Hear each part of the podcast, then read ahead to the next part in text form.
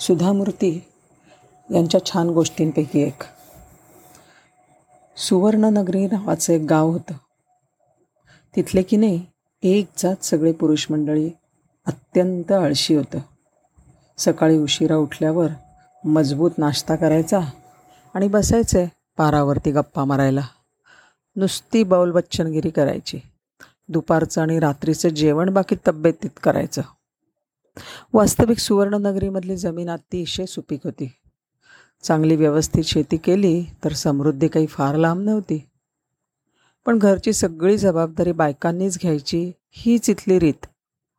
शेतीवाडी कसायची मुलाबाळांचं बघायचं घर संसार स्वयंपाक पाणी बाजारहाट कपडा लत्ता घरातील म्हातारे कोतारे आजारी सगळ्यांची शुश्रूषा ही जबाबदारी त्यांचीच. त्यामुळे व्हायचं काय की बायका दिवसभर कामाच्या उस्तवारीने नुसत्या दमून जायच्या. सकाळी चार वाजता उठायचं ते रात्री दहा अकरा कधी वाजायचे हे त्यांना कळायचंच नाही. काम करून करून अगदी कातावून जायच्या. एकदा सगळ्याजणी एकत्र झाल्या. म्हणल्या काय करायचं? किती काम करायचं? ह्या पुरुषांना समजवायचं तरी कसं? हे तर काही आपलं ऐकत नाहीत. नुसते कुशाल चेंडू. एक म्हणले आपण असं करूया का?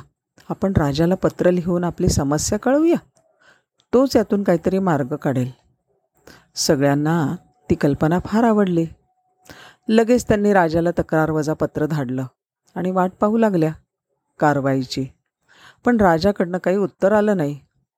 दोन महिने गेले तीन महिने गेले. बायका वाट पाहून पाहून कंटाळल्या. त्यांचा धीर सुटला. वाटलं एवढा मोठा राजा त्याला किती कामं असतील? राज्यामध्ये गावं तरी किती? आणि त्याच्यातल्या आपल्या लहान गावातल्या छोट्या तक्रारीकडे लक्ष द्यायला त्याला कुठून वेळ असेल? बिचाऱ्या कामात मग्न झाल्या. तीन महिन्यानंतर एका चांदण्या रात्री जेवणानंतर सर्व पुरुष मंडळी नेहमीप्रमाणे बाहेर पडली. गप्पा ठोकायला. भरपूर भरपेट भडाया मारायच्या होत्या ना त्यांना. गप्पांची बैठक जुळत असताना तेथे एका उमद्या पाहुण्याचं स्वागत झालं. या पाहुणं गप्पा मारायला. त्याच्यासमोर फुशारक्यांचे बहारदार वर्णन करायची जणू अहममिका लागली. पहिला म्हणाला बरं का मंडळी आपल्या राज्याचा नकाशा की नाही? मला जन्मतःच पाठ होता. जन्मल्यावर महिन्याभरातच मी राजवाड्यात जाऊन राजाला भेटलो. राजाला बघून मला फ राजाला मला बघून फार आनंद झाला. त्याने मला भेटवस्तू देऊन रवाना केले. ते ऐकून सगळ्यांचे डोळे विस्फारले. दुसरा म्हणला मी जन्मानंतर पहिल्या आठवड्यातच घोडेसवारी शिकलो. लहान असतानाच घोड्यावरून राजाला जाऊन भेटलो. मला पाहून राजा फार खुश झाला. त्यांनी आम्हाला उत्तम उत्तम पदार्थांची मेजवानी दिली. अरे वा ही तर कमालच झाली श्रोते म्हणले. तेवढ्यात तिसरा सांगायला लागला मी एक महिन्याचा असतानाच मला पंख फुटले आणि मी उडायला लागलो. घरून उडत निघालो आणि राजाच्या बागेत जाऊन ठेपलो. राजाने मोठ्या कौतुकानं मला उचललं आणि आपल्याबरोबर सिंहासनावर बसवलं. वा वा वा वा वा फारच झकास असं कौतुक चालू असताना मध्येच तो पाहुणा उठला. म्हणाला तुम्ही राजाला ओळखता? हो तर. प्रश्नच नाही. विचारून या पाहिजे तर राजाला. पाहुणा म्हणला मी आत्ता राजाकडूनच आलो आहे ह्या राज्याचा अधिकारी आहे.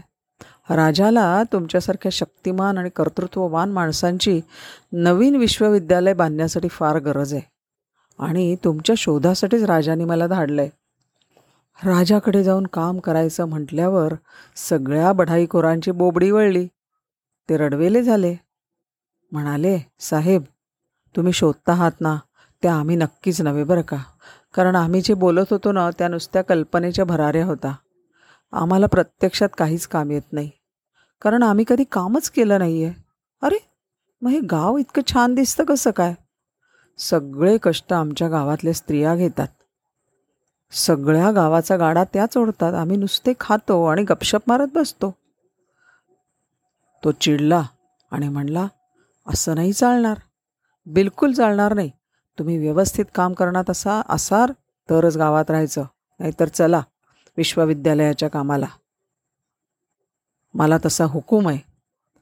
सगळेजण काकुळतीला आले नको नको नको नको राजधानीत नको राज्याच्या समोर नको आम्हाला शिक्षा होईल. आम्ही इथेच खूप काम करू आणि हे गाव लवकरच सुवर्णभूमी करून दाखवू. पाहुण्या अधिकाऱ्याची बातमी सगळ्या गावात वाऱ्यासारखी पसरली. दुसऱ्या दिवशीपासून जो तो सकाळी सकाळी आपल्या घरातल्या स्त्रियांबरोबर कामासाठी सज्ज राहू लागला.